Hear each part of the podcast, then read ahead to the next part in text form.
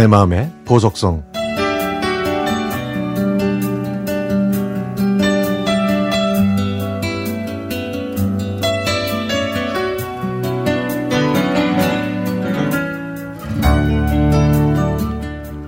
결혼하고 멀리 이사하는 바람에 단짝 친구를 못 본 지 3년이나 됐습니다. 그래서 이번 추석 때 친정집에 내려간 김에 친구를 만나기로 했죠. 결혼 전에는 자주 보진 못해도 1년에 두세 번은 꼭 만났었거든요. 저는 설레는 마음을 안고 약속 장소에 조금 일찍 도착했습니다. 지하철역에는 사람이 많았지만 저는 멀리서도 친구를 한눈에 알아볼 수 있었죠. 그런데, 그런데 얼굴은 수척했고 남자아이처럼 짧은 헤어스타일. 뭔가 이상하다는 직감이 들었지만 그래도 저는 친구를 부둥켜 안고 좋아했습니다.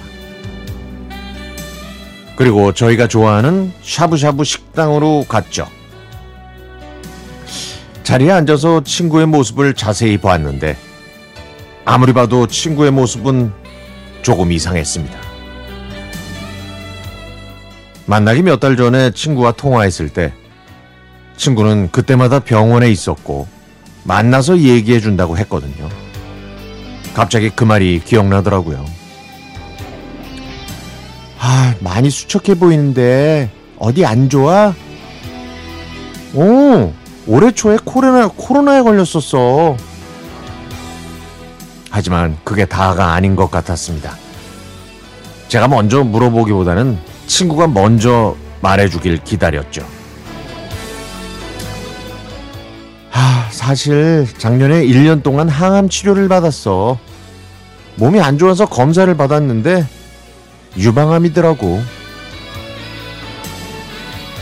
예전부터 몸이 약하긴 했지만 40대 초반에 암이 걸렸을 거라고는 상상도 못했습니다. 친구는 작년에 한쪽 가슴을 절개하고 복원 수술을 했지만 재발 우려가 있어서 정기적으로 병원에 가서 검진을 받는다고 하더라고요. 친구는 지금은 이제 다 없어져서 괜찮다고 하더군요. 저는 손이 조금만 베어도 아픈데 친구는 얼마나 아프고 고통스러웠을까요? 그런데 친구는 웃으면서 그동안 자기가 겪었던 일들을 편하게 얘기했습니다. 예전부터 친구는 힘든 거, 또 아프고 괴로운 건 혼자 다 참고 인내했었죠. 그래서 병이 난 것 같아요. 아버지의 빚을 갚느라 고생했고, 사고친 여동생 뒷바라지에서 치집 보냈고, 막내 남동생까지 결혼시키고, 이제 좀 혼자 편히 사나 했더니 자기 몸은 만신창이가 되어 있었습니다. 친구는 심하게 아파 보니까 그 어떤 일도 다 그러려니 하고 받아들일 수 있는 마음이 생겼다고 했죠. 그래서 지금은 제2의 인생을 사는 것 같다고 했습니다. 친구를 만나고 돌아오는 길. 건강이 제일 소중하다는 걸 다시 한번 깨달은 하루였습니다.